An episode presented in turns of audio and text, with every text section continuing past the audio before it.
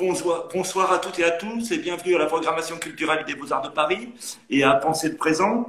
Euh, aujourd'hui, euh, Penser le Présent euh, reçoit deux personnalités. Hein, D'habitude, c'est une seule, c'est ce que permet le format de l'écran. Et là, c'est Chantal Crouzel et son fils Niklas Venung.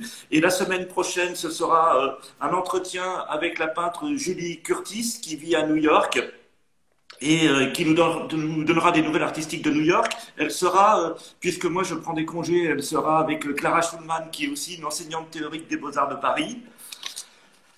Alors, revenons à Chantal Crouzal et à son fils Niklas. Donc, Chantal, vous avez fondé la galerie en 1980 et Niklas, aujourd'hui, dirige cette même galerie. À l'occasion, à l'occasion de ses 40 année d'exercice, la galerie vient de publier un ouvrage énorme, hein, Jure-moi de jouer, qui se nomme étrangement Jure-moi de jouer, mais on y reviendra bien sûr plus tard, qui fait le bilan de cette période. Voilà un très gros ouvrage avec euh, un, immense entretien très passionnant avec euh, Philippe Vergne, et puis euh, énormément d'images, et puis des essais plus théoriques, comme cet essai avec Patricia Falguière. Et donc, c'est un ouvrage qui fait la somme de et puis euh, des, rencontres aussi, et euh, du travail qui est mené avec près de, les plus de 30 artistes que représente la galerie, et puis il y en a encore eu d'autres, hein, parce que avec ces 40 années, évidemment, le temps a fait que différents, différents artistes ont circulé dans la galerie mais, et ont œuvré avec la galerie, mais à l'heure actuelle, c'est un peu plus d'une trentaine, donc parmi lesquels, alors là, on n'en finirait pas, hein, c'est Abraham Cruz-Villegas, d'ailleurs, qui enseigne aux Beaux-Arts de Paris et qui a une très belle exposition en ce moment chez vous. Il y a euh, David Douard, Wade Guyton, euh, Thomas Hirschhorn, Pierre Huyghe, euh, Gabriel Orozco, Volcan Timmans, Wang Bing, Dan Vo, Jean-Luc Moulin, enfin, tout récemment Mimosa Echard, on reviendra aussi dessus. Et donc, il, est quand même très difficile de, de commencer, quand on a un parcours comme le vôtre, Chantal Crouzel, il est quand même impossible de, ne pas poser cette question extrêmement simple, très basique, mais euh, d'où vient votre intérêt pour l'art et, surtout votre intérêt pour les artistes euh, Pouvez-vous nous, conter un peu la jeunesse de cette aventure? Eh bien, je crois qu'elle commence quand je suis enfant, euh, dans mon plat pays du nord de la Belgique, et que il y a pas d'art contemporain autour de moi du tout, mais par contre, il y a une belle nature et je suis très attirée par la nature et par les, les espaces. Et après, je suis au pensionnat à Ostende où on voit la mer et la mer m'appelle, la mer m'attire, me donne envie de voyager. Et la petite ville où je suis née était à 6 km de la frontière française. Donc, euh, la Belgique est tellement petite qu'il y a des frontières tout autour euh, qu'on a envie de dépasser. Je mets un peu plus de son. Voilà. Et donc, euh, l'envie de, découvrir, de voyager, s'est développée depuis mon enfance, on peut dire. Et aussi dans le cadre familiale, euh, mes parents étaient plutôt classiques. Il y avait des livres sur la sculpture grecque. Euh, mon père était très mélomane euh, des musiques, surtout percussionniste russe et slave. Et tout ça faisait naître des rêves, des, imaginations. Et en fait, j'étais assez enfermée dans des pensionnats successivement, mais lors du deuxième séjour en pensionnat, euh, on a fait un voyage scolaire à Rome euh, et qui était vraiment passionnant, autant pour euh, l'archéologie que pour évidemment tout l'art dans les basiliques, les cathédrales, même si j'avais déjà tourné de dos à la religion. Mais disons que c'était ce sont des graines qui étaient semées à cette époque-là. Et puis, quand je suis euh, rentrée dans ma petite ville natale, travailler un peu avec mon père, il y avait une librairie qui était extraordinaire où on, pouvait même acheter les cahiers du cinéma, ce qui était une chose tout à fait étonnante, dont j'étais friande. Et il y avait des conférences sur euh, ça s'appelait Connaissance du monde. Mhm. Et puis, comme j'étais très intéressée par la musique, euh, j'étais au concert de, des danseurs et des musiciens Batutsi au, au moment où le, le Congo s'est rendu indépendant. Euh, mhm. et tout ça donnait de plus en plus envie de voyager, mais c'était pas encore le moment. Et quand j'ai ensuite passé l'épisode où je travaillais pour gagner ma vie et que mon fiancé avait le projet de venir s'installer à Paris, euh, c'est là où j'ai vraiment saisi la chance de pouvoir changer complètement de cap. Tu as fait une découverte aussi un peu. Et c'est vrai que j'avais fait une découverte euh, à Bruxelles en travaillant près de l'avenue Louise, euh, mhm. dans une grande vitrine d'un magasin que je ne savais pas être une galerie à l'époque, mhm. où j'avais trouvé un petit dessin qui fait la taille d'un iPad et qui m'avait tellement frappé, je suis tombée euh, je, suis tombée amoureuse de ce petit dessin. Je suis entrée. La dame m'a tellement bien expliqué ce que c'était mhm. que non seulement je l'ai acheté, mais je me suis dit, ce que fait cette dame, c'est ce que je veux faire. C'est mhm. ouvrir, faire aimer, transmettre. Et, et, Chantal, quand vous êtes venu à Paris, c'était, euh, vous avez immédiatement euh, débuté votre galerie ou il y a eu un, un temps où vous avez observé d'abord? Quand je savais que j'allais venir à Paris, j'ai cherché le moyen d'étudier l'histoire de l'art par correspondance mhm. depuis celle où j'habitais encore. Il fallait choisir un sujet de mémoire.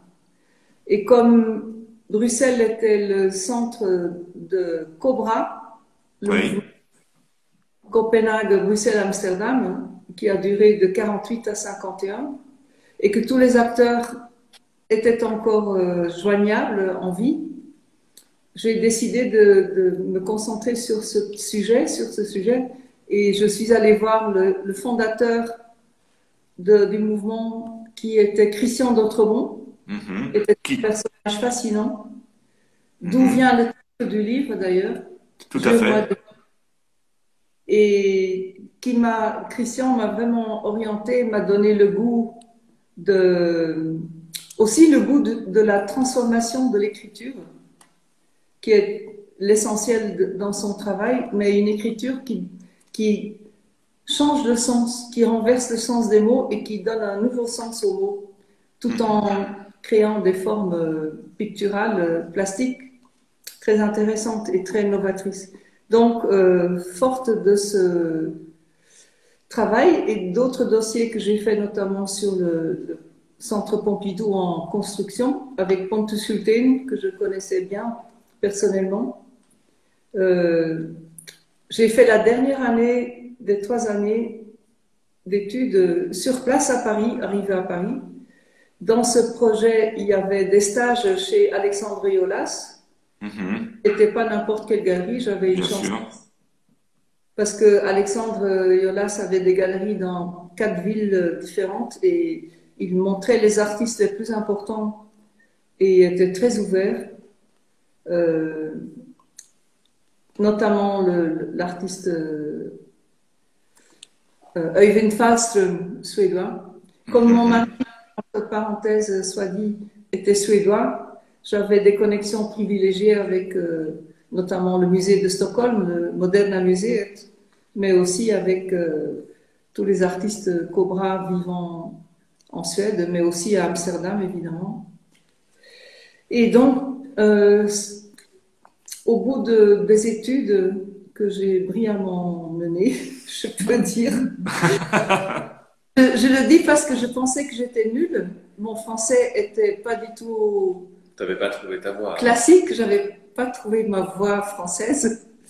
Euh, j'étais sortie major de, de ma promotion et et là, avec un compagnon de classe, d'études plutôt, qui était aussi très axé sur le, des découvertes, mais plutôt dans le domaine de l'art primitif, comme on disait à l'époque encore, mm-hmm. et donc proche des surréalistes et proche de, des artistes contemporains qui s'inspiraient de l'art primitif. Nous avions très vite le projet d'ouvrir une galerie ensemble. Ah oui, c'est un projet qui est venu très tôt. Est venu très tôt. Euh, on a ouvert en 76 mhm. Et la galerie s'appelait La Dérive. D'accord. Euh, qui parle assez pour. J'ai pas envie de l'expliquer parce que avec un peu de réflexion, chacun peut imaginer sa propre dérive. Mhm. Et donc, euh, une des premières expositions, c'était Christian d'Autremont, justement. Mais il y a eu d'autres artistes que j'estime très importants, mais qui ont disparu de la scène, comme Brayton Breitenbach, l'artiste sud-africain et écrivain, qui était en prison à l'époque où j'ai fait son exposition, parce qu'il avait essayé d'introduire sa femme franco-vietnamienne en Afrique du Sud. Mhm. Et donc, il y avait des expositions déjà qui, qui étaient souvent liées à la parole, mais à l'image de la parole, l'image du mot, mais aussi qui avaient une conscience de ce que de ce qui se passait non seulement en France, mais partout dans le monde, parce que c'est ça qui m'intéressait.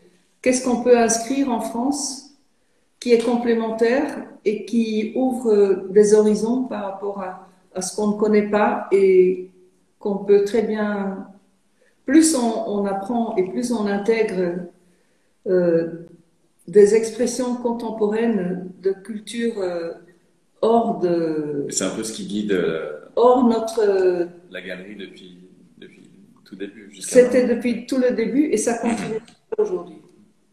Et donc, dans, en 80, vous vous installez rue Quincampoix. Donc, il faut rappeler que le centre Pompidou a ouvert en 77 et euh, avec une exposition du champ dans, dans, mon souvenir. Et donc, euh, vous, vous êtes là dans, au cœur de la, du chaudron. Hein, le, le, il faut dire que effectivement, en 80, euh, le, ce quartier, la rue Quincampoix, n'a pas l'allure qu'elle a aujourd'hui. Les choses ont quand même changé. Il y avait Fournier. Les Comment? Il y avait Jean ah, Fournier. C'est ça, il y avait Jean Fournier, qui, est dans le, qui était dans. Agnès B a repris, maintenant c'est la galerie Sémiose, hein, c'est ça Oui, depuis longtemps. Et il y a des aussi. Et, vous, vous êtes belge et vous dites avec Philippe Bern qu'il a été difficile de, de euh, dans l'entretien avec Philippe Bern, hein, dans, dans, votre dans l'ouvrage dont on a déjà parlé, Jure-moi de jouer, vous dites qu'il a été difficile de créer euh, et de maintenir une galerie à Paris. Euh, et d'ailleurs, pourquoi, pourquoi, Paris? Je me suis demandé pourquoi vous n'étiez pas installé à Bruxelles, qui est aussi un carrefour, qui, qui était, euh, c'est le moment où l'Europe se faisait, donc euh, il y avait pas mal d'énergie dans ce lieu.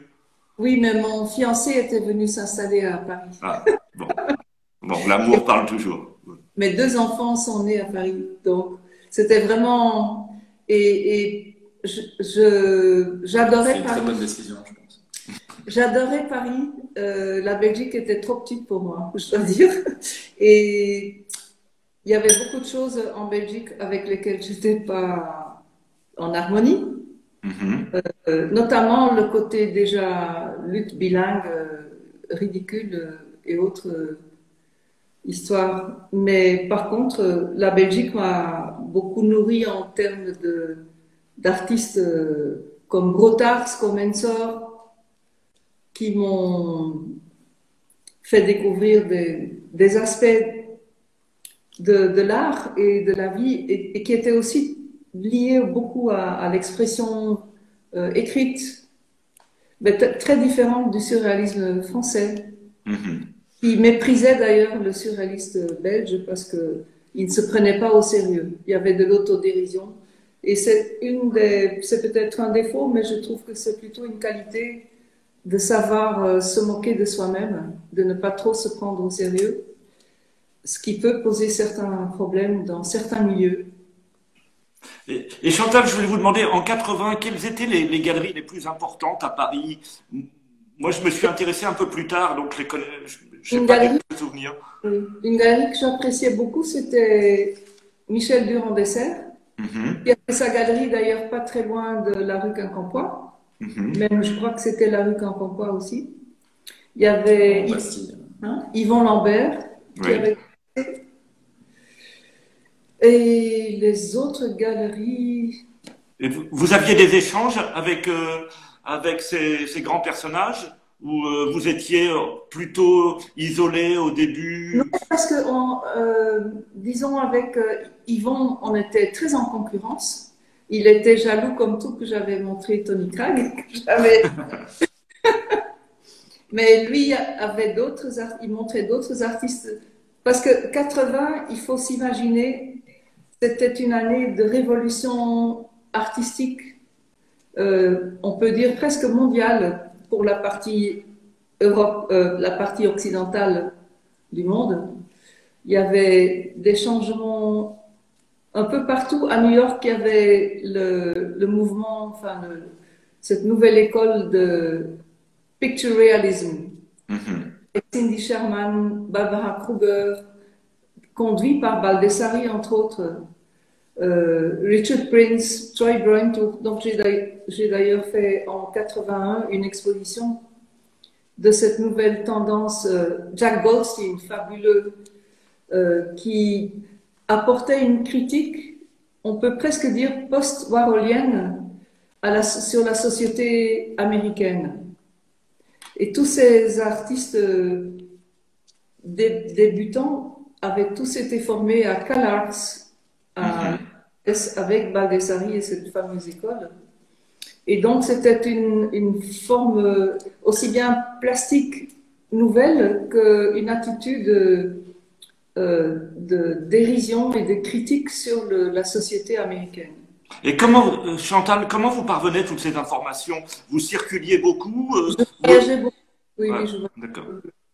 C'est la seule façon de, de connaître et surtout de, de se frotter aux, gens et de se frotter au contexte dans lequel ils vivent et ils créent. Et je, peux dire que pour les, tous les artistes quasiment dont j'ai fait la première exposition, quand je les ai découverts et qu'il y a eu un échange euh, qui s'est développé en une collaboration, en, en une complicité, voire une amitié, je suis allée chez eux, je suis allée dans leur pays, je suis allée vivre, découvrir comment ils vivaient, quels étaient leurs points culturels euh, auxquels ils étaient eux-mêmes attachés dans leur propre pays avant de eux aussi passer la frontière et exporter ou faire connaître au monde ce qui les animait. C'était le cas de Henri Salah, c'était le cas de Fikret Tatay, de Hassan Khan, euh, tous ces artistes qui habitaient très loin dans des mondes qui ne nous sont pas très familiers. C'était Oui, important de savoir Bien connaître un contexte euh, pour bien parler des œuvres. hein. Bien sûr. Même pas que les, les transports et les, les caisses des tableaux qui sont qui viennent de- des, des ateliers, mais c'est vrai qu'on essaie d'amener aussi tout un environnement ou une compréhension une sens- de, de- de leur, de leur contexte d'origine. C'est indissociable, hein, a priori, de- pour bien Oui, faire. oui. C'est ce qu'on on voit que le- ce, le- ce travail est fait hein, Et c'est- discutablement à la galerie. ça crée des liens avec les artistes qui sont nourrissants dans les deux sens et qui permettent d'accompagner l'évolution de pensée et l'évolution formelle aussi des, des artistes et même de pouvoir avoir toujours une discussion très franche. Et, Les et, et Ch- et Chantal, vous, vous, quand même, en 40 années, est-ce qu'il y a eu, vous, euh, je crois, euh, Nicolas, que vous, êtes en, galerie depuis une quinzaine d'années, hein, vous avez fait des expériences aux États-Unis, on, va y revenir, mais je voudrais d'abord demander à Chantal, sur les 40 années, est-ce qu'il y a eu des évolutions notables? Après, je vous demanderai, euh, Nicolas, vous, ce que vous avez vécu comme, mutation, Chantal, sur les 40 années, est-ce qu'il y a eu des, des, des- On sait que les foires se sont multipliées, mais est-ce que l'activité de galerie, ça a beaucoup changé ou finalement ça reste... Le Euh, cœur du métier reste le même Le fonctionnement, au, au début des années 80, il y avait euh, beaucoup moins de collectionneurs déjà. Les collectionneurs dignes de ce nom euh, allaient aussi découvrir là où se révélaient les, les artistes nouveaux et suivaient les artistes dans leur parcours. Et ça nécessitait des voyages qui se centraient surtout autour des biennales, qui étaient très intéressantes. Début des années 80, il y avait notamment la Biennale de Venise, mais il y avait aussi euh, des expositions il y a euh, la Documenta, qui était Mhm. vraiment le point de rencontre de toute cette nouvelle génération d'artistes. Münster aussi. Münster et des musées comme le Moderna Museet à Stockholm avec Pontus Hultén qui était en lien avec le Pompidou, bien entendu, et qui avait une collection fabuleuse de Marcel Duchamp notamment. Et puis les, les villes comme Cologne, comme Amsterdam, le Stedelijk Museum aussi avec un très bon directeur. Et puis en France aussi, le début des années 80 qui voit la naissance des FAC. Il y avait Oui. quelques vraiment exemplaires comme le- l'IAC à Villeurbanne avec Jean-Louis Mauban Il y avait le, le CAPC à Bordeaux. et le CAPC avec Jean-Louis Froment qui, Oui. qui était porté aussi par un, un- un cercle de collectionneurs qui était ouvert et avide de découvrir le, À Marseille, il y avait un certain Bernard Misten. Oui. non, absolument. Mais c'était dans un petit cercle, c'était beaucoup plus restreint. Et c'était des rencontres entre collectionneurs. Euh, moi qui connaissais bien Gand, parce que j'y avais vécu et que j'étais très proche de Yann Hout, Mhm. Yann a un travail incroyable. Et avec ses expositions chez des particuliers, qui était un parcours euh, où on entrait dans des maisons de collectionneurs où étaient exposées une ou plusieurs œuvres d'artistes euh, contemporains.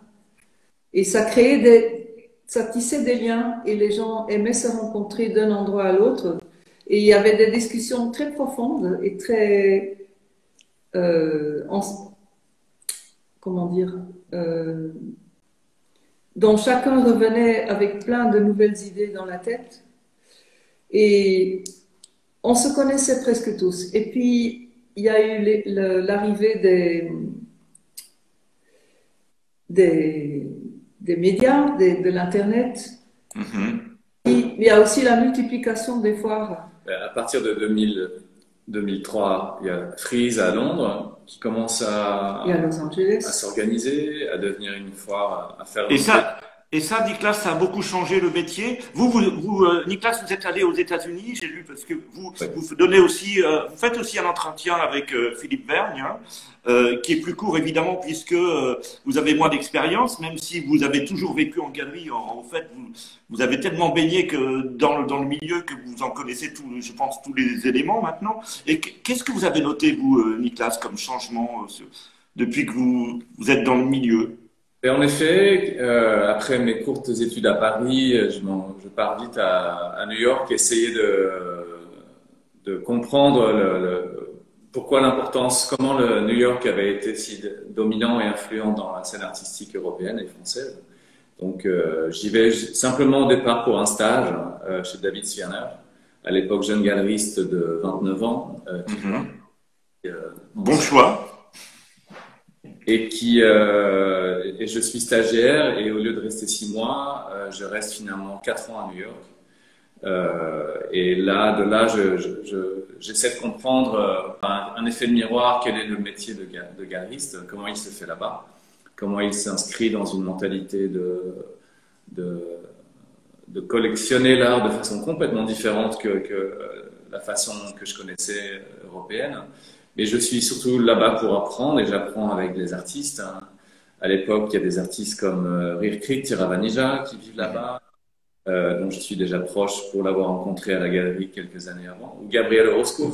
Euh, et euh, j'essaie de me rendre utile, j'essaie d'apprendre avec eux, j'essaie de me rendre et, j'essaie d'apprendre avec eux. Donc, je fais des expériences, je les assiste, hein, j'apprends avec eux dans leurs ateliers. Et très vite, je commence à vouloir euh, établir un pont avec, euh, avec la Paris et, euh, et essayer d'établir cette correspondance. Donc, j'organise des expos euh, avec Thomas Hirschhorn, sa première expo aux États-Unis dans le, au Gramercy Art Fair, dans le, Mhm. fameux- c'est devenu un, un des premiers lieux de foire alternative, on va dire. Mais donc, de retour de ces quatre années de New York en 2000, euh, je reviens à Paris et avec Chantal, on se dit qu'il est temps de, travailler, euh, de, rejoindre nos, expériences. Euh, mais je suis, je suis très jeune, gamin, encore très novice sur beaucoup de niveaux. Donc j'apprends, je regarde la galerie, je la vois grandir. Je vois surtout comment, dès les années 2000, avec Internet et avec la facilité de prendre les avions, les événements internationaux se multiplient. Les biennales émergent les villes, hein, dans toutes les grandes villes européennes, mais aussi dans le monde les foires avec. Euh, et donc, je parlais de, de Freeze tout à l'heure, en 2002 ou 2003. Freeze apparaît et fait émerger Londres comme une plateforme euh, incontournable, une plateforme de marché, d'échange, euh, en, en, concurrence, on va dire, ou en stimulation directe avec les, les maisons de vente aux enchères, dont le travail se développe énormément à partir de ces années-là. Euh, en parallèle à ça, il y a Basel qui devient une espèce d'énorme euh, infrastructure euh, et qui, sur les dix prochaines années qui suivent, devient voilà, tentaculaire. Donc ces systèmes d'échange s'organisent et se professionnalisent. Et les galeries qui veulent continuer à avoir du sens et à rester dans la course doivent évoluer avec. Donc... Oui, parce que vous, aujourd'hui, c'est une, une énorme équipe. Hein. J'ai vu que vous étiez 19. Euh, euh, donc près d'une vingtaine de personnes, que vous aviez euh, euh, six expositions par an, euh, vous faites une dizaine de foires. c'est vraiment une organisation énorme. Et je voulais vous demander quelle différence vous faites entre un galeriste et un marchand? Ça, c'est une c'est une question que qui peut vous paraître simple, mais que, moi, les étudiants des beaux-arts me posent souvent, par exemple. C'est une bonne question. Euh, c'est deux métiers différents. c'est deux métiers différents, c'est deux attitudes différentes. Un marchand travaille avec de la marchandise, avec un produit fait. Qu'il a souvent acheté, mm-hmm. ou dans lequel il a investi ou co-investi avec d'autres acheteurs. Donc il en est, on va dire, propriétaire. Et il fait ce qu'il veut avec. Il peut laisser dormir le tableau, en général c'est des tableaux, euh, dans des réserves quelques années, attendre le bon moment et la faire émerger. Euh, voilà, de façon plus opportune pour faire des plus-values et continuer ainsi à, à, nourrir euh, des, des, des, systèmes de plus un rapport plus financier avec un risque qui est très différent de celui du galeriste, dont le métier euh, est, vraiment beaucoup plus sur la durée et sur l'accompagnement euh, du vivant. Le vivant, euh, c'est-à-dire les mutations que l'artiste fait vivre hein, au travers de la société. Et donc c'est un rapport au monde oui. Un, marchand vend des produits finis mm-hmm. euh, sur lesquels il n'y a pas beaucoup de commentaires à faire, si ce n'est des commentaires euh, de la valeur, de, de la sécurité, de évidemment la qualité. Un marchand, c'est un métier qui demande aussi une connaissance de la qualité des œuvres euh, très exigeante pour être un bon marchand. Mais c'est pas incompatible. Hein. Il y a des très bons marchands, il y a des galeristes qui sont marchands parce qu'ils achètent, ils font du second marché. Euh, mm-hmm. Et c'est encore autre chose. Et ça, ça correspond à peu près à, à, cette notion de marchand un peu plus euh, qui date. Euh, mais le second marché aujourd'hui consiste pour une galerie qui a les moyens de le faire, de d'acheter quand c'est nécessaire des œuvres pour pas qu'elle se retrouve entre les mauvais, dans les mauvaises mains ou à la mauvaise valeur. Donc de soutenir des cotes. Donc ça, c'est d'autres systèmes aussi assez techniques, mais qui nécessitent euh, de déployer euh, une équipe, un staff euh, et, et, des budgets. Mm-hmm. oui, parce qu'on dit que certains galeristes seraient davantage des marchands, c'est-à-dire que, par exemple, certains se seraient installés à Paris, ne serait-ce que pour sous, aurait des vitrines qui seraient des galeries, hein, c'est ce qu'on dit de Gagosian par exemple, euh, donc on dit qu'il aurait une vitrine et que son but serait tout simplement euh, euh, de rencontrer des grands collectionneurs qui, qui, détiennent des Picabia, des et d'opérer sur un second marché qui serait le cœur de son de, ses travaux. Et effectivement, vous, je crois que vous faites pas de second marché, vous vous en faites qu'avec vos propres artistes en tout cas. Exactement. c'est ça. Et un, un marchand est intéressé dans le prix d'achat et le bénéfice à faire euh, au bout lorsque l'œuvre est vendue. Et, mais les artistes, sauf que la qualité doit être bonne, encore une fois, euh, il n'y a pas de priorité, c'est assez interchangeable. Il n'y a pas d'affectif non plus. d'affect entre l'œuvre et mhm. celui qui l'a fait et le marchand aujourd'hui. Tandis que quand on travaille avec un artiste en tant que galerie, on, le, le, début d'une collaboration, c'est le résultat d'une confiance et d'une, je vais dire presque une séduction euh, mhm. réciproque, un coup de foudre. On, on sait qu'on va s'entendre, on sait qu'on a beaucoup de questions à se poser, qu'on a beaucoup de réponses à se donner. Et puis s'établit une situation de confiance. Et de risque aussi. Et de risque où un galeriste peut euh, faire confiance à un artiste sans même euh, connaître euh, l'œuvre finie. Mais on sent que le contenu est là, le, le, les qualités esthétiques sont là, la nouveauté de l'œuvre est là aussi, ça compte aussi. Oui, c'est ce que vous faites remarquer dans l'ouvrage, dans votre entretien, vous dites, Chantal, que, Chantal Crouzel, vous dites que euh, ce qui est très fort dans une galerie, contrairement aux institutions qui font euh, qui font des coups, qui vont accompagner euh, pour, une exposition et très sérieusement les, les centres d'art, musées vont, vont, accompagner sur une fois un artiste ou peut-être parfois deux fois l'invité. Mais vous, à la différence, c'est comme dans les séries, c'est-à-dire qu'il y a une saison 1, une saison 2, une saison 3, et là parfois il peut y avoir 30 ou 35 saisons. C'est-à-dire que vous pouvez même mener une vie avec avec un artiste en en, le côtoyant pendant près d'une, pendant des années. Oui, vous dites, Nitas Non, il y, a, il y, a, une forme d'alliance hein, au départ, de pacte, euh, de prendre ensemble des risques et de, quoi qu'il en soit, euh, de, d'essayer de, de, se dépasser l'un et l'autre, euh, sortir de son, de ses. Nous, ce qui est intéressant pour nous de Paris, c'est d'être capable d'essayer de, faire revenir les artistes qui, habitant à New York, en Chine ou au Mexique Cézot euh, veuille entretenir des relations avec la ville au travers de la galerie, et donc au travers de la galerie avec un public euh, d'intellectuels, d'amis, de collectionneurs, bien sûr, c'est le nerf de la guerre, mais, euh, mais d'essayer de, continuer à, grandir avec nous. Et, c'est là la différence avec le marchand. Et c'est là la différence avec l'institution. Parce qu'en effet, on est liés les uns aux autres, et bon, on espère que ça dure, mais si ça dure pas, c'est pas ce sera pour des raisons tout à fait naturelles aussi. Et on essaie. Et clair. Et clair. Et on essaie de. Parce que ça, arrive évidemment d'arrêter de, une collaboration. Et euh, mhm. c'est plus fier, bien sûr, mais ça marche pas à tous les coups. Euh, néanmoins, au départ, quand on décide de s'engager avec quelqu'un, c'est parce qu'on veut bien, on, voit à long terme hein, et, on, et, cette récurrence de rendez-vous par les expositions, par les, ce qu'on produit hors les murs aussi avec les expos de musée, parce qu'on travaille beaucoup hors des murs. Hein, euh, euh, c'est dans ces continuités-là qu'on s'inscrit. Et, Chantal, Chantal j'ai une question, alors là un peu particulière. C'est une jeune femme qui est autour de moi que j'avais interviewée, qui est Marine von Schonbeck, que vous connaissez bien. Et donc, euh, Marine qui a travaillé avec vous pendant des années, avec qui vous avez monté ce très beau projet, qui s'occupe maintenant de Thanks for Nothing.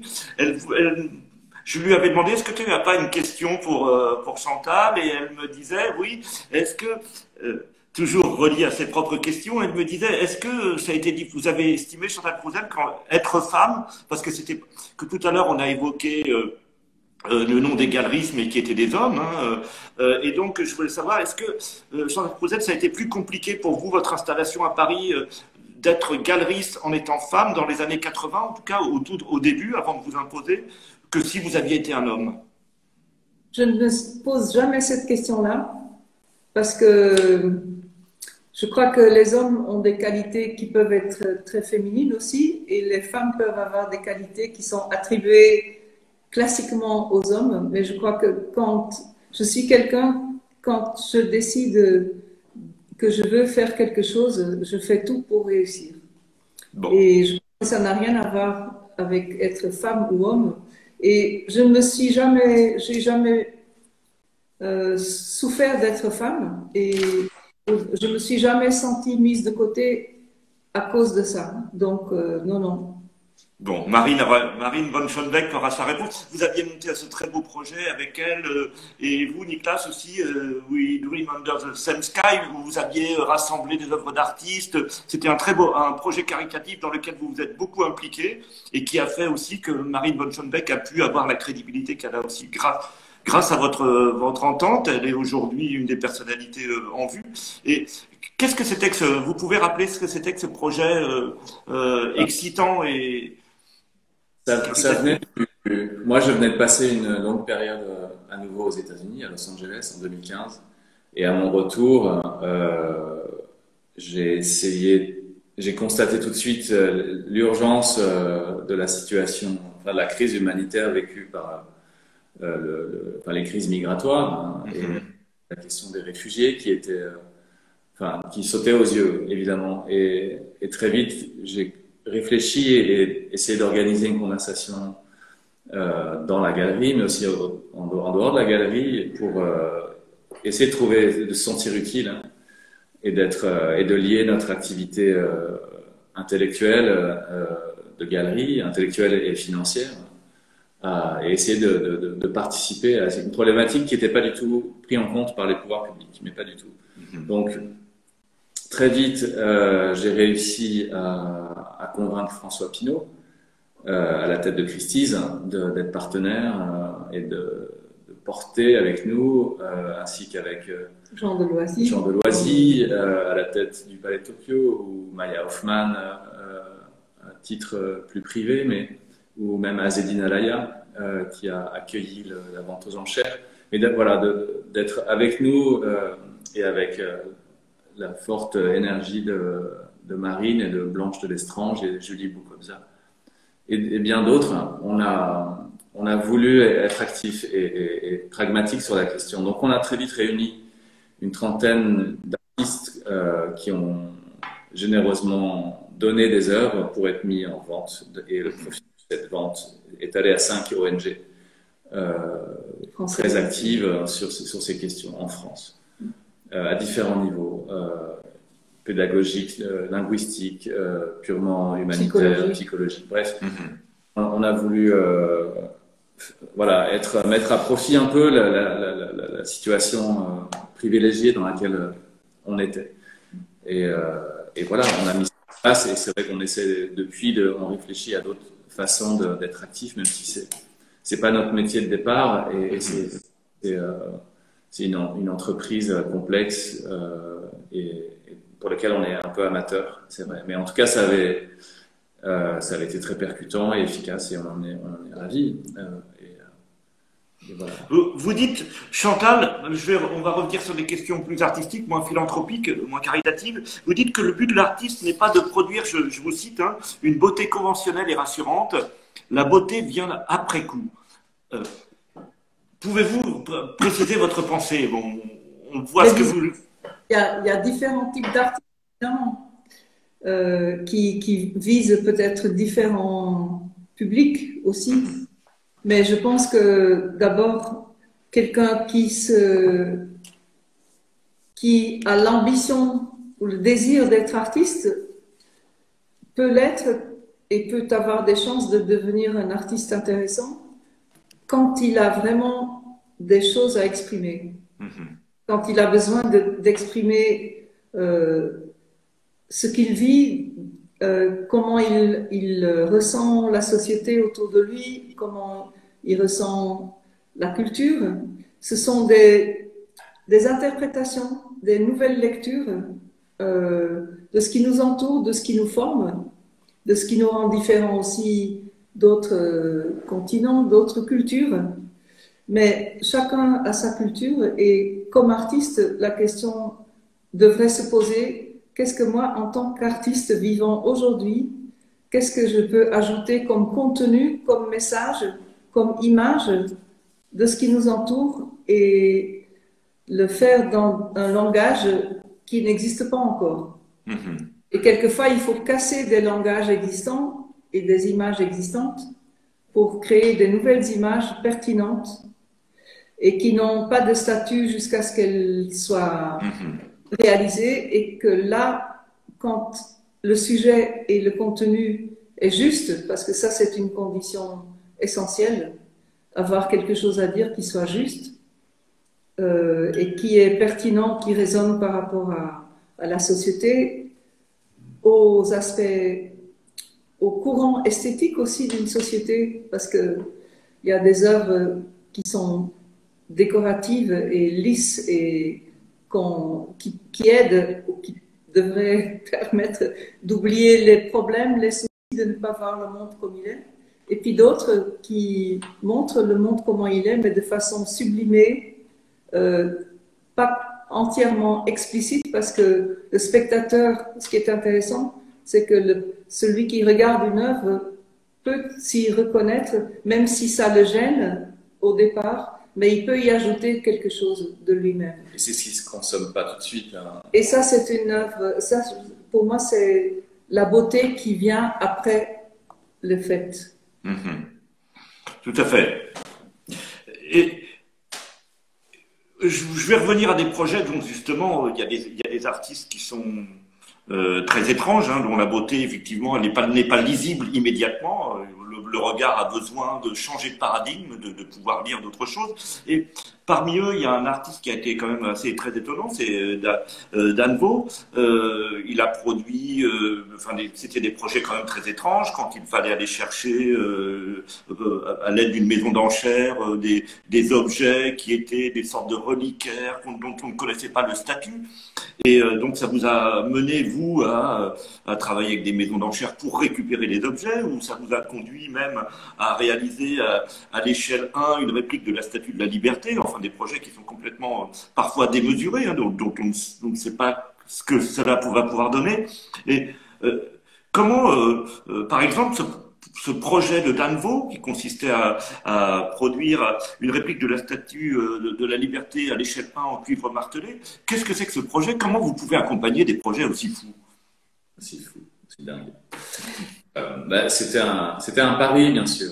Et on avait affaire à une personnalité celle de, de Yann Vaux, qui est, qui est basée sur le jeu, sur le risque et, sur le, le, pari. C'est quelqu'un qui aime faire des paris, tant dans les relations entre les gens qu'avec les œuvres et, leur. Euh, c'est un excellent joueur. Voilà, c'est un joueur. Il a juré de jouer, lui aussi. Euh, et c'est vrai qu'on s'est rencontrés lors d'une exposition de groupe hein, euh, faite ici euh, par Chantal à la galerie, Bijoux de famille, une expo thématique sur le, avec voilà, beaucoup d'artistes et, on, voulait, on voulait absolument intégrer Yann parce qu'on avait vu son œuvre tous Chez Cadis, en fait. À la Fondation Cadis. C'est à, la Fondation Cadis. Et ensuite, sur une fois, et on s'est dit, mais il faut absolument faire quelque chose et vite. Donc, on, on, lui, on l'écrit, on lui écrit et il nous répond euh, tout de suite en disant J'ai une pièce pour vous, pour votre expo, mais la seule façon de la voir, c'est que vous l'achetiez en vente aux enchères. Euh, et la, vente a lieu dans trois jours aux États-Unis, dans le Tennessee ou je ne sais où. Euh, et donc, il me donne le lien de l'objet à acheter, puisque c'était en fait un objet qu'il voulait qu'on achète puis expose mm. comme un ready-made. Mm-hmm. Et l'objet, c'était un, un, drapeau américain qui avait appartenu à un soldat pendant la guerre de sécession un, drapeau américain avec tous les, les objets euh, appartenant aux soldats. Euh, et je vais pour enchérir, pour l'acheter. Et, euh, et, je constate qu'en fait, il y a pas mal d'amateurs hein, et que très vite, le prix va monter. Euh, et en lui demandant quel prix veux-tu qu'on, à quel prix veux-tu qu'on achète cette œuvre, il me dit mais ça, ça c'est à vous de décider si, on, si tu veux qu'on travaille ensemble. C'est une petite phrase, mais ça, ça dit beaucoup sur le, le, challenge qui nous avait, le pari qui nous avait fait de, de commencer. Et euh, bon, on, acquiert l'œuvre, on l'installe. Euh, il vient à Paris, euh, il était avec ses parents à l'époque. Et très vite, tout de suite, on, on voilà, on tombe, on est, on est, on est fous les uns des autres et on veut, on veut continuer. Et, et le deuxième grand projet, c'est le, c'est We the People, le, le sous-titre de la, le titre de la Statue de la Liberté. Euh, tiens, vas-y, raconte. Mais en fait, il avait été invité par le, le Fridericianum Reinwolfs, le directeur à l'époque du Fridericianum à Kassel, qui est un énorme euh, bâtiment. Mm-hmm. et Jan Vaux était invité à, installer une exposition et comme c'était énorme, il avait pensé à cette statue de la liberté qui est énorme, mais il voulait faire une réplique de la statue euh, en cuivre euh, frappé, euh, mais découpé de telle sorte qu'aucune partie n'était reconnaissable. Hmm. Il n'y avait pas le visage entier, pas une main entière. Tout était méconnaissable et, donc, il fallait, pour organiser cette réussir cette exposition à Cassel, déjà une quarantaine, cinquantaine de grands morceaux. Et comme c'est vrai que c'était un projet incroyable, euh, audacieux, mais plein de sens aussi. Euh, parce que la statue de la liberté, qu'est-ce qu'elle signifie euh, et tout le monde veut en avoir un petit morceau, mais elle n'appartient à personne. Donc c'était plein de symbolique et de, de seconde pensée.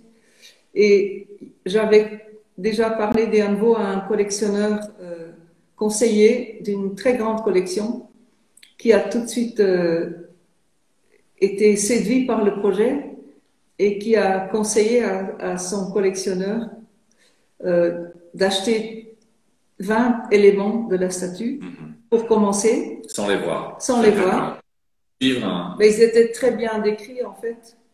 Et donc il s'est engagé, il nous a acheté ça, ce qui nous a permis d'investir dans la prochaine série, dans la prochaine série, dans la prochaine série. Ça a duré six ans. C'était six ans de production. En Chine, avec. Euh, On avait cherché en France d'abord, dans l'atelier de Bartholdi. Bartholdi, mais il n'avait plus du tout les archives, les documents. Et, c'était beaucoup trop cher à produire en France. Et donc, on a trouvé près de Shanghai. Et puis Yann, dans sa... Il faut que je raconte aussi que pour avoir les plans de la statue, c'est-à-dire les plans en 3D, les mesures et les cotes qui n'existent pas, qui sont cachés dans des archives, Yann Ho a fait, nous a fait organiser à Paris, dans la galerie, une espèce de conférence où il a invité l'architecte en charge des restaurations des monuments historiques américains, donc en charge de la restauration de la Statue de la Liberté, de venir à Paris parler de son projet et de ses recherches. Il vient, l'ingénieur, l'architecte vient. Euh, avec, son ordinateur, rempli de données. Rempli de données. Et pendant le repas, enfin, je ne vais pas vous dire tous les détails parce qu'on pourrait se faire serrer, mais on pouvait euh, enfin, puiser dans, dans, ses ressources pour avoir euh, les cotes ah oui, c'est du piratage. tout, tout, le centre, ouais, plan par plan, euh, étage par étage. Bon, bref. Mais c'était une aventure, voilà. Et des, aventures avec des artistes comme ça, c'est vrai qu'on n'en vit pas tous les jours, hein, et heureusement. Parce qu'on serait plus, on serait peut-être. oui, parce que vous menez des, aventures absolument incroyables. Par exemple, depuis 2014, Pierre Wig est rentré dans la galerie, alors que Pierre Wig, je ne sais pas s'il si, il joue, en tout cas, il joue d'une autre façon, puisqu'il a dit que il voulait bien euh, être artiste de votre galerie, mais sans jamais faire d'exposition en galerie. Alors, comment vous arrivez à... Euh, ça devient compliqué à un moment pour... Euh, il faut quand même rentabiliser des équipes, des... Oui, mais heureusement, Pierre, est, enfin, vous le savez, il monte son travail. Et, enfin, moi, mon grand choc avec lui, c'était... enfin, un choc récent, parce qu'il y en a eu bien d'autres avant, mais c'était à la Documenta, où il fallait sortir du, du lieu d'exposition, chercher dans le jardin au fond du jardin, il y avait des buissons et des arbres, et derrière cet environnement, dans cet environnement naturel, il y avait une sculpture incroyable, tout un environnement incroyable de pierre. Euh, et c'est ce genre de choses-là qu'il nous demande aussi d'accompagner. Et ça, ça c'est certainement pas à la galerie que ça se fera, mais ça se fait dans des biennales, dans des documenta au Japon récemment. Ou, euh... Ah, Okayama. Ouais. Et son œuvre, elle existe là où on l'attend pas. Et c'est c'est là notre challenge, c'est de l'accompagner là aussi, même si c'est pas Richard Et si on peut de faire avec un lieu improbable dans lequel il pense qu'il pourrait installer un nouveau travail, euh, il le ferait et ça serait une façon de collaborer d'une autre manière. Mais en même temps, il nous donne des œuvres, euh, comme les aquariums. On, a pu me permettre. Oui. Parce que vous l'avez déjà montré dans des expositions collectives, c'est ça Tout à fait. Voilà. Pour célébrer l'entrée de Pierre à la galerie, on a fait une exposition qui s'appelait Éther sur les quatre euh, éléments qui constituent l'univers.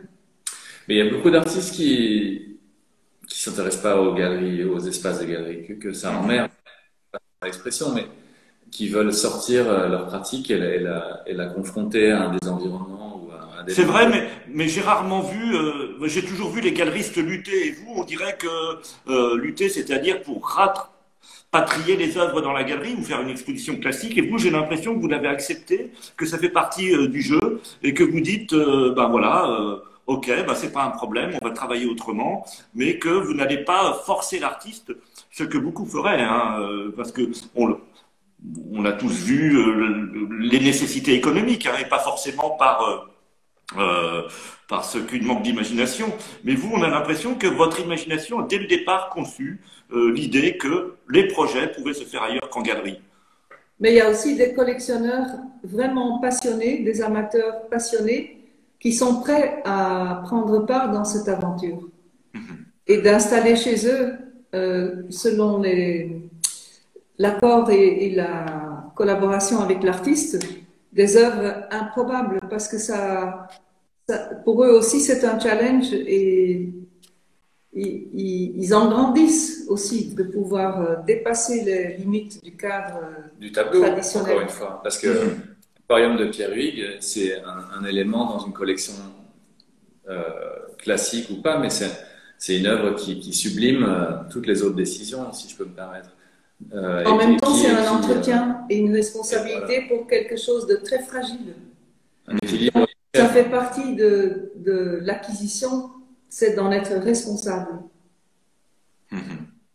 Mais il y a des collectionneurs pour ça aussi, qui ont besoin de, se, de, de vivre euh, à fond euh, leur passion et, et de sortir du. Et en France, vous trouvez des relais parce que euh, on peut imaginer euh, dans d'autres pays, mais je ne connais pas tant de, de, de collectionneurs français qui sont capables de, de vous soutenir dans des projets aussi complexes. Vous trouvez des relais, vous, vous travaillez sur des relais internationaux? On peut faire un appel sur Instagram là. Non, mais il y en a eu de plus en plus. hein. Ouais. Je pense que les voyages la globalisation du, circuit faisant, les foires, et évidemment aussi les, collectionneurs français aussi ont, appris à, se, dégourdir hein, et à sortir un petit peu d'un, c'est vrai, d'un mode un peu plus traditionnel comparé euh, aux Allemands, Anglais, Américains ou Chinois maintenant. Euh, parce que la Chine, euh, on, pourra en parler, ça représente aussi une, évolution assez incroyable dans notre, dans notre activité.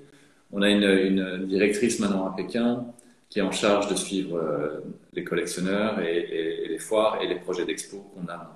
C'est ça, parce que il faut dire que votre, vous n'avez jamais eu de galerie à l'étranger, mais vous avez euh, des correspondants sur, là en ce moment à Pékin, et vous en avez d'autres aussi dans d'autres pays ou pour les autres pays vous, avez On travaille. suffisamment. On travaille de façon hebdomadaire avec des, euh, des consultants.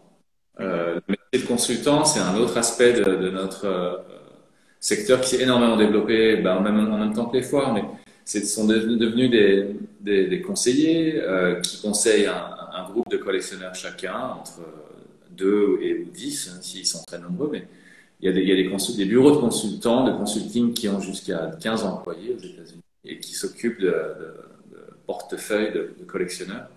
Et on travaille avec, eux, on les choisit, eux nous choisissent aussi parce qu'on on installe une relation de confiance et eux se font porte-parole de nos, de, notre, va- de nos valeurs ou de, nos, de, notre, de notre programme. Il y a une complicité, vraiment. et on travaille euh, toutes les semaines. Et euh, ça, c'est un élément assez intéressant qui est pas- peut-être pas très connu du grand public, mais qui, permet, qui nous permet à nous de, de faire voir notre programme à- aux États-Unis, enfin partout dans le monde, sans, sans, sans devoir voilà, faire appel à un- une vitrine ou un espace. D'autant plus que nous aimons, et les artistes et les collectionneurs aiment beaucoup venir à Paris. Euh, Paris a une attraction qui est quand même euh, toujours très forte. Mhm.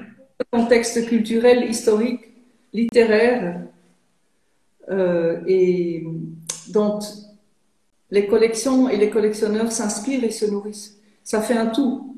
Mhm. Et d'avoir ça autour de la galerie, ou là où se trouve la galerie, c'est un, un lien qui renforce l'intérêt pour l'artiste de passer du temps à Paris, mais aussi les collectionneurs. C'est très nourrissant. Mhm. Et si par, par, ailleurs on fait les foires dans lesquelles nous on se déplace dans d'autres pays, les deux ensemble font qu'on n'a pas besoin d'antennes. Et puis, contrairement à d'autres confrères qui le font très bien, hein, c'est pas une critique, mais j'ai l'impression aussi que, bah, en ce moment, avec cette profusion d'offres qu'il y a sur le marché, sur Internet, c'est peut-être pas mal d'être euh, concentré sur une, consistance et, et, maintenir un lien mm-hmm. intense avec les artistes qu'on a entre euh, a notre, sous notre responsabilité et essayer de produire un contenu d'exposition et, d'offres qui va être. Euh, oui, moi je, je, crois beaucoup à cette phrase d'Eric Romer. Euh, qui a deux maisons perd sa raison, c'est-à-dire voilà. Et il y a il me semble qu'il est plus utile d'avoir une base et ensuite de travailler euh, par extension euh, sur l'extérieur que, de multiplier les pôles qui peuvent euh, effectivement rendre la vie extrêmement complexe parce que les, structures ne sont pas des, structures de, de société, donc ça reste quand même des entreprises familiales généralement. Et je voulais vous dire aussi, vous reprenez là, il y a une phrase qui m'a plu que qu'utilise Thomas Hirschhorn, hein, qui, est, qui, est, presque une reprise de Jacques Rancière, qui dit qu'il ne fait pas d'art politique, mais qu'il politise l'art. Euh, Est-ce que euh, vous, euh, Chantal Crouzel, c'est une phrase que vous citez dans, dans la conversation avec euh, Philippe Verne dans cette euh, dans cet ouvrage que l'on a cité, Jure-moi de jouer? Donc je ne fais pas d'art politique, mais je politise l'art. Est-ce que c'est quelque chose que vous acceptez de mais moi, je crois que tout art véritable est un acte politique. Mhm. Déjà par le, la position qu'on prend, euh, par l'idée qu'on avance. Il faut peut-être rappeler ce que c'est que d'être politique dans ce cas-là. Parce je crois que... Degrés, euh, il y a différents degrés à cette... Euh, à cette... L'expression d'une... Disons, disons que si on appellerait le politique l'engagement dans la cité, quoi. Mais je pense que même en tant qu'individu hors de l'art, euh, chaque acte est politique qu'il soit un, un, atout ou un apport ou un commentaire positif ou une attitude contre. Mais c'est une attitude de, toute façon qui, qui est en lien avec la société. Mais c'est en effet d'être conscient de l'époque dans laquelle on vit et d'essayer d'ajouter, euh, même si modestement ou même que esthétiquement, avec des belles choses, parfois ça nous arrive aussi, mm-hmm. euh, de, de, participer à, à, à maintenir un, un œil éclairé dans une époque, ben, on sait, particulièrement complexe, euh, avec le plafond euh, très bas, où euh, on a besoin d'initiatives pour bah, dépasser et pas se laisser manger par, par des informations qui sont pas soit vraies ou, des, opinions qui sont pas les nôtres, et pas se laisser envahir par certaines peurs ou par certains... Enfin, garder la lumière, quoi. Et rester Oui. Et justement, l'heure est passée. Je voudrais vous poser une dernière question parce que euh, il y a une artiste qui me tient beaucoup à cœur, qui est rentrée dans votre galerie euh, dernièrement, qui s'appelle Mimosa Echar. Euh, elle vient d'intégrer la galerie. C'est une artiste qui est difficile, dont, le, dont le, certains objets peuvent être séduisants, mais qui travaille comme ça entre le girly et puis le crade sur une esthétique du, du care, hein, de la réconciliation. Et je voulais vous je voulais vous demander euh, euh, qu'est-ce qui a motivé ce choix et, plus généralement, quels sont les critères de choix de vos artistes? Alors là, je pense que les étudiants des beaux-arts vont, ouvrir les oreilles. Ben, pour ce qui est de Mimosa, euh, parce que chaque histoire est différente et elle se répète pas.